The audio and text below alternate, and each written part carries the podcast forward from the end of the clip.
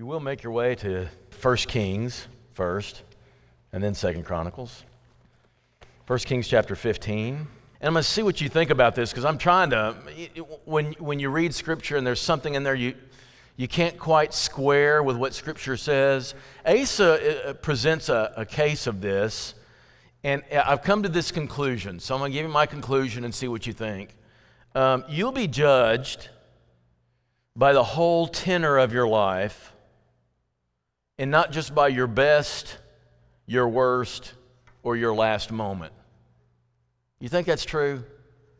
You'll be judged for the whole tenor of your life spiritually, not just for the best or the worst or even the last moment. That's kind of the conclusion I reached, and I'll tell you why I think that. There are a couple of really cool uh, verses to look at when it comes to King Asa that came through some prophets, and I want to share those with you. Prophet Azariah, just read just a few moment ago, uh, moments ago by Michael, did a good job. The Lord is with you while you are with him. If you seek him, he'll be found by you. But if you forsake him, he'll forsake you. It's kind of like this drop the microphone moment for this prophet. Now, is this good news or is this bad news? Well, it depends, right? It depends on what you do.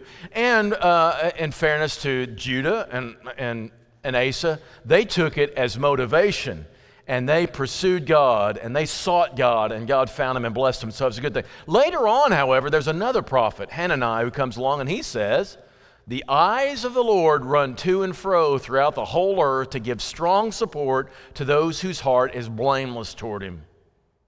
I like this verse. This is a good, good verse. Does that sound like a good verse to you? you? Okay, so you remember the old song, right? There's an all seeing eye watching you.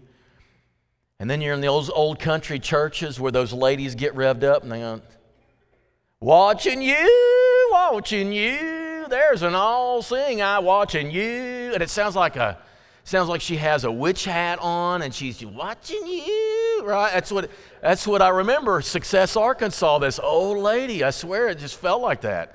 That's kind of what it sounded like. And this verse could be like, He's watching you, right, to get you. But this one looks to me like he's looking for you to bless you. Isn't that what it says? Isn't that what it says to you? So you got the Second Chronicles thing, and this sounds like good news, but Israel, when they heard this, didn't respond so well. The promises of Scripture can be great, but it depends on you and how you're going to handle it, what you're going to do in response to them, because they could be just as easily bad. So Asa is this great example. We're in 1 Kings, start out verse uh, 1 Kings chapter 15. Uh, we begin in the 20th year of Jer- Jeroboam, king of Israel. Asa began to reign over Judah. And he reigned 41 years in Jerusalem. His mother's name was Maacah. It's not really his mother, it's his grandmother's name, the daughter of Abishalom. And Asa did what was right in the eyes of the Lord, just as his father David had done. He talks about some of the things he did. Verse 14 He didn't take some of the high places away. Nevertheless, listen to this the heart of Asa was wholly true to the Lord all his days. Now I want you to keep that in your head and then go to Second Chronicles chapter 14, where we have a little more detailed account of Asa, right? But he, was, he did what was right in the eyes of the Lord, just as David. That's who you want to model your kingship after if you're a king of Judah and then he was wholly true to the Lord all his days. This is repeated also in chapter 15 of Second Chronicles, so he's not the only one to say this. And we begin to see why he was such a good king. Here's one of the reasons. Asa was a good guy, and here's why. First of all, he was good because of the things he took away. Sometimes you're good not by adding good stuff, but sometimes you're really good for what you remove. And so we're in Second Chronicles chapter 14. And he says, um, after Abijah died, verse 2 Asa did what was good and right in the eyes of the Lord his God. He took away the foreign altars and the high places and broke down the pillars and cut down the Asherim. He started cutting down these things that were false worship places and vessels and things. He takes away that stuff In 1 Kings 15, he talks about he took away and removed the male prostitutes. That's crazy. He saw them, I don't know what they did, but whatever they did was not good, and so he takes them out. And it gets even better. I want you to look at verse chapter 14, or uh, 15, 14, verse 16. No, 15, verse 16. And this is what it says at 15, verse 16. Even Maacah, his grandmother, King Asa removed from being queen mother because she had made a detestable image for Asherah. Asa cut down her image, crushed it, and burned it in the brook Kidron. He even deposed his own grandma because she wouldn't agree and cooperate with his removal of bad stuff. When you're even willing to take out grandma because she's not doing right, that's when you're devoted, right? He took things away. Anybody ever heard of Conway Twitty? Anybody? I'm going to sing some more here, uh, not just. So Conway Twitty had a song, and yeah, he had "Hello, Darling." Everybody knows that, but he had one called "Happy Birthday, Darling," where he's saying, He said, "I'm not going to give you any presents or fancy cake, but I'm going to take a lot of things away. I'm going to take away my suspicion, and I'm going to take away my reservedness, and I'm going to love you the way you deserve." So, happy birthday, and, and, and I'm you won't be able to tell anybody what I got you, but you can sure tell people I took a lot of things away. I love that, right? It's a stupid song. Stupid song. But here's what Asa did. The first thing he did that showed that he was wholly devoted to the Lord is what he removed, is what he took away. And you have to know this. In order to be a good, faithful Christian, there's some things you have to take away. You can't follow Jesus without denying yourself, taking up your cross. Or as we sing in the song, the world behind me, the cross before me, I've got to leave behind the things of the world. I've got to take some stuff away out of my life that doesn't belong there. And he even said, when it comes to taking his grandma out, right? I don't know what he did. He just made her go somewhere else or something. But the idea is, Jesus says this to us too. I brought the gospel, and it's going to split families, didn't he? He told us honestly. It's going to split families. That's not what he wants, but sometimes it has to. Asa was good because of some things he took away. Second Chronicles chapter 14, verse 4. And he commanded Judah to seek the Lord, the God of their fathers, and keep the law and the commandments. He encouraged them to keep the law as God proclaimed it in his word. It's one thing, though, to choose God for yourself, it's another thing to be able to inspire other people to choose God too. One of the hardest things in Israelite history to look at is you see, David was so good and his kids were so terrible. Samuel was so good, but his kids were so terrible. So many so good, but they can't inspire their kids. And so when you read about elders and deacons, people who want to be elders and deacons, do you know why it says, look at the family? It says, look at the family. If he's not living a good enough life to where the kids want to buy into the faith, do you think he can lead the church to where other people in the church will buy into the faith and their kids. It, it's, it's like I, have got to see that, it, that he is able to encourage other people. I want to see how this works a little bit in, in some of the ways he describes it. So, chapter 14, verse 2. Asa did what was right, uh, good and right in the eyes of the Lord his God. Asa thought God was his God. He's over me too. He is the one who's sovereign over me and I'm going to do right by him. But you know what? That can easily make you into a privatized faith person. It's just about me and walking with God and making sure that I'm right with God. There's another layer of this, and I want you to look at this more as it goes on through this passage. Chapter 14, verse 4. When he says, And he commanded Judah to seek the Lord, the God of their fathers. He's not just my God, right now, my God, He's also the God who has a history that was God long before I ever showed. He's been God a long time. He's been the God of our forefathers before we were ever born. He's been around a long time and he's got a track record. He's spoken before. We've got a witness of what he's spoken. He's done things before. He's got a history with us. He's a bigger God than just me. And then there's one other. Look at verse 7. He said to Judah, Let us build these cities surround them with walls and towers, gates and bars. The land is still ours because we have sought the Lord our God. He's all, He's the God of all of us. Yes, He's the God of me, but He's the God of all of time. And He's the God of us. This really is one of the reasons why it's so important for us to gather as a community. He's not just my private God that I get in line with when I'm out in the woods all alone in nature in God's cathedral. I need to know that He's also your God and her God. And we come together to listen to the word of our God, and we together collectively submit to Him. Not just me. Yeah, it needs to be me, and it needs to be just you. You and your God need to be right. But when we come together, we are, we are having a communal covenant that we remember. And it's important to know that there are other people under this covenant too. He's good for what He took away, He's good for what He encouraged the people to do. He was good because he was devoted to using the time of peace to build up the community of God. I want you to notice 2 Chronicles 14, verses 6 through 8. When again he says to them, He built fortified cities in Judah, for the land had rest. God took care of the enemies, the land had rest, and he decided, I'm going to build up and strengthen the people of God.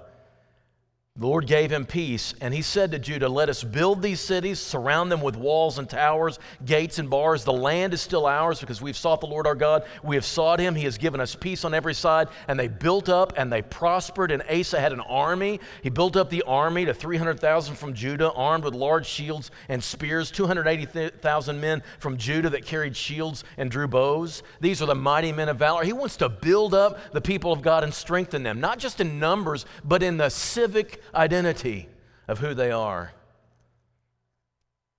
I'm going to use this peacetime to build up. I hope that we have the idea that we don't just make sure the church survives a generation, but that it builds up and grows and prospers and strengthens and matures in our time. Don't just hand the baton on to the next generation. Hand it on stronger. The way Paul describes it in Ephesians, we're working together to build up the kingdom of God and pass it on as stronger than when we got it. We care about this, and so I want to grow the kingdom. He, he was good because he was devoted uh, to God when the threats came. I want you to notice the threat that came in verse 9. This is always what separated the kings, the great ones from the eh ones. It was when they're facing an army coming toward them and they can see it in their sights, what do they do? And many times God says, I know what it looks like, but I don't want you to trust in horses and chariots. I want you just to trust me. And so many times they would go, just can't do it. I got to pay somebody else to fight this for me because we don't have a strong enough army. So many times that's what they did. But notice what Asa does, beginning verse 9. Zerah the Ethiopian came out against them with an army of a million men.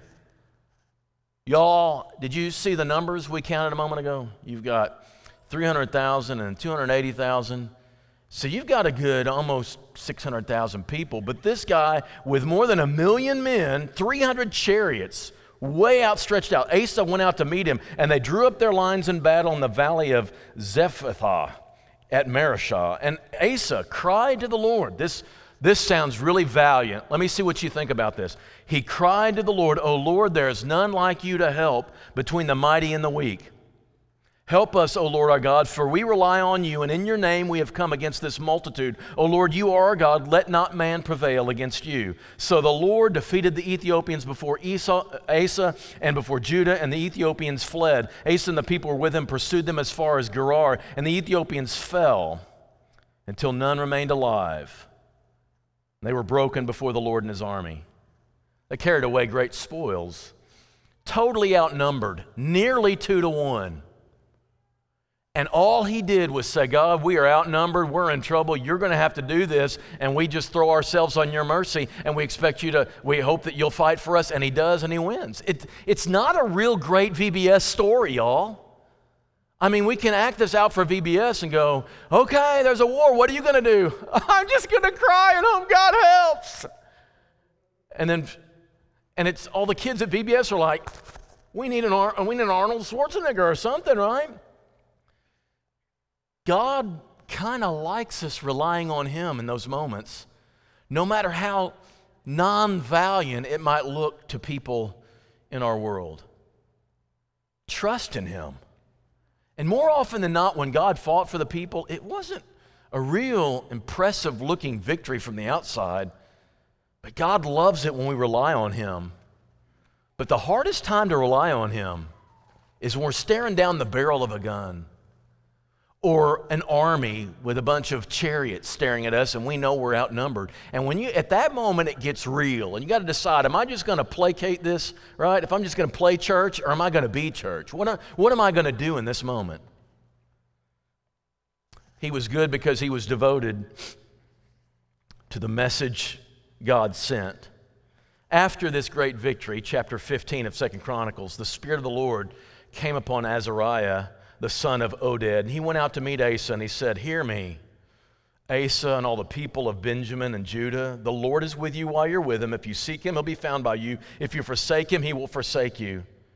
For a long time, Israel was without the true God and without a teaching priest and without law. But when in the, their distress they turned to the Lord, the God of Israel, and sought him, he was found by them. This is a pep talk, y'all. God just rescued you in a valiant way. Now, listen to what God's saying. Just learn to trust me all the time. Now, how did he respond to this? Look at verse 8. As soon as Asa heard these words, the prophecy of Azariah the son of Oded, he took courage, put away the detestable idols from all the land of Judah and Benjamin, from the cities he had taken in the hill country of Ephraim, and he repaired the altar of the Lord that was in front of the vestibule of the house of the Lord. I thought he'd removed all those already. I thought he'd already taken that stuff out. Well, you know, it's easy to clean up once. Have you ever noticed this? It's easy to clean up your house once, but did you notice a week later it looks like it did before you cleaned it up? Anybody notice this? It's like, shouldn't you just like do it once and it be done? Well, I guess if he can seal it off. But here's what that's what he did. He cleaned the land when he got there, but then he got he got busy with other things and people started putting stuff back. It's kind of how we do it. When your kids so obediently put up their toys, how long before they come back out? Five seconds? Ten minutes? However long it is, it comes back out and you got to do this again. It's a dogged, determined thing. It's got to be constant attention. And all of a sudden, he realizes what he's saying. Let's clean this up again. Let's do this again. Faithfulness today doesn't automatically mean faithfulness a month from now. It's going to take that daily decision over and over and over again. And something will crop up and come at your attention. You've got to decide am I still devoted to fighting that in my life? He heard the message of Azariah. And when he heard it, he responded as they were words of God. That's the kind of guy you want to be king. This is the kind of guy you want leading God's people and motivating them to get their lives right too. Those statements prove true. The eyes of the Lord did find Asa and supported him. When Asa sought God, God was easily found. But something happened. This is the bad and the ugly. I, there's lots of good about Asa, and he's considered good by everybody. I've got the secretary at the Church of Christ in Kennett, the whole time I was there, nearly the whole time I was there, had a grandson, had a son that named his son Asa. Um, and not after Asa Hutchinson. Nobody knew about Asa Hutchinson. It was after this king, because he's a good king. But there's, there's a little bit of bad about everybody. This is what I like about Scripture it's honest, it's totally honest and frank about all the people. And so, Asa does something a little strange chapter 16 of Second Chronicles. In the 36th year of the reign of Asa, Baasha, king of Israel, went up against Judah and built Ramah that he might permit no one to go out or come into Asa, king of Judah. So he, he bottled up Judah by, by setting up a fortified city and keeping people out. It was an act of war. Baasha was setting up an act of war by building up this city. Okay, so we've been here before with Asa. He's been, he's been confronted before by an enemy, and what he always did is he cried out to God and said, God, help us, tell us what to do. That's what you would expect, but he doesn't do that this time.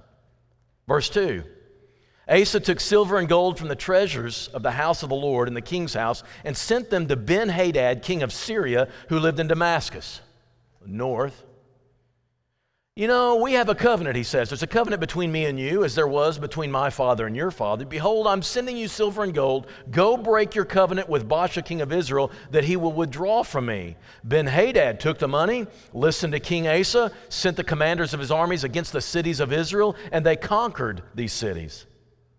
And when Baasha heard of it, he stopped building Ramah. He let his work cease.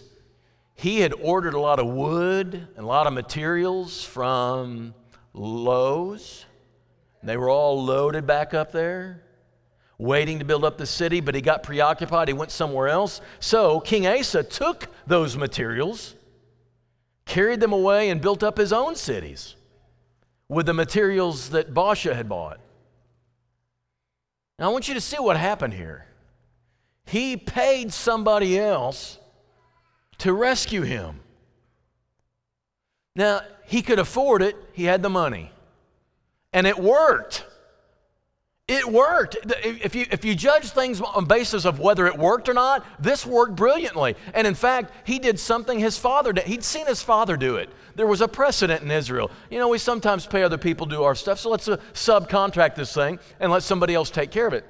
It worked, it's been done before, and he could afford it. So why not do it? Here's why you don't do it you consult God instead. Hananiah the seer is sent by God to him. He comes to Asa and says, Because you relied on the king of Syria and did not rely on the Lord your God, the army of the king of Assyria has escaped you. Were not the Ethiopians and the Libyans a huge army with very many chariots and horsemen? Do you remember that? Yet because you relied on the Lord, He gave them into your hand. God's rescued you before. Why did you do this? Because the eyes of the Lord run to and fro throughout the whole earth to give strong support to those whose heart is blameless toward Him. You have done foolishly, and from now on, you're going to have needless wars. I'm taking this as God had planned to give even the Syrians over to him. But because he wasn't faithful, he lost that opportunity. I want you to see what he does in response to this. This again is so, first of all, all of a sudden he's facing trouble and he and he turns to somebody else to fix it other than God. And then God sends a seer to him and says, Listen to me, you've done foolishly. How does he respond to the seer? Then Asa was angry with the seer and put him in prison. He was enraged by him because of this, and Asa inflicted cruelties upon some of the people at the same time. All of a sudden, he's no longer listening to God's messenger, he's no longer relying on God when he's in trouble, and he's even treating the people wrong. What in the world happened? Nobody knows. It never gets fixed. We get to the end, and it says, The acts of Asa from first to last are written in the book of the kings of Judah and Israel. In the 39th year of his reign, his, he was diseased in his feet, and his disease became severe. Yet, even in his disease, he didn't seek the Lord, he just went to the physicians. There was an impasse between him and God. Some reason in his later years, he and God weren't on speaking terms. He was so mad. What was he mad about? That he would have been reprimanded when he's such a good guy?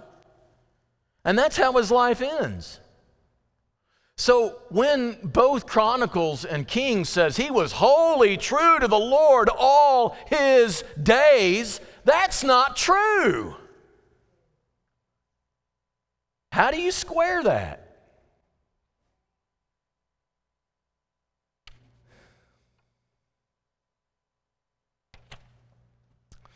And the only way I can come up with is a gracious response. A couple weeks ago, or a few weeks ago, Michael Meredith was here, did a great job on Samson. Sam, Samson's another character I'm baffled by and why he's in Hebrews 11. And I know God's grace and all that, but I, I, I don't see much redemptive about Samson personally. And this one is a little bit weird too, right? He ends bad. He has this moment at the end, just I don't know how long this was. I don't think there's much time there left, but there's a, still some years here that he and God weren't on speaking terms, apparently. He just couldn't repent of it. But all I can figure of this is that words like blameless and wholly true do not mean flawless and perfect. That's not what he's saying. God says the tenor of your life, the trajectory of your life, and the way you lead people and the way you influence people all your life is faithful and true despite some bad and ugly moments. We all have them. Anybody in here not have bad, ugly moments? Does that disqualify us from being wholly true to God in His eyes? No, it doesn't. But God, in His Word, doesn't have to answer all the questions I have. God's not subject to my criticism or my, like, God, are you sure you know what you're talking about when you say this? These are what things God says. So I just want to leave you at the end of Asa's life. I want you to, let's live our lives in such a way that the whole trajectory of our life is when we try to be faithful to God and we, we, we trust Him and live in faithfulness before Him. And the last two things I'll say is this just remember these two verses.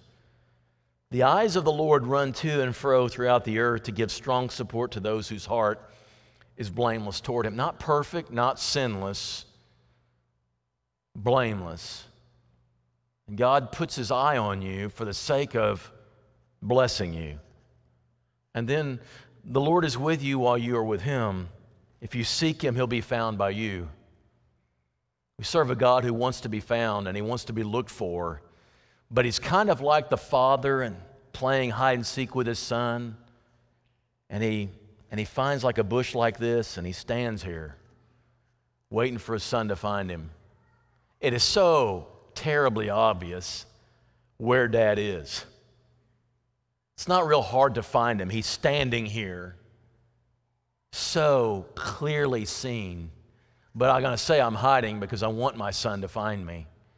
God wants to find his people. He wants you to seek and he wants to be found and he really wants to bless and strengthen his people.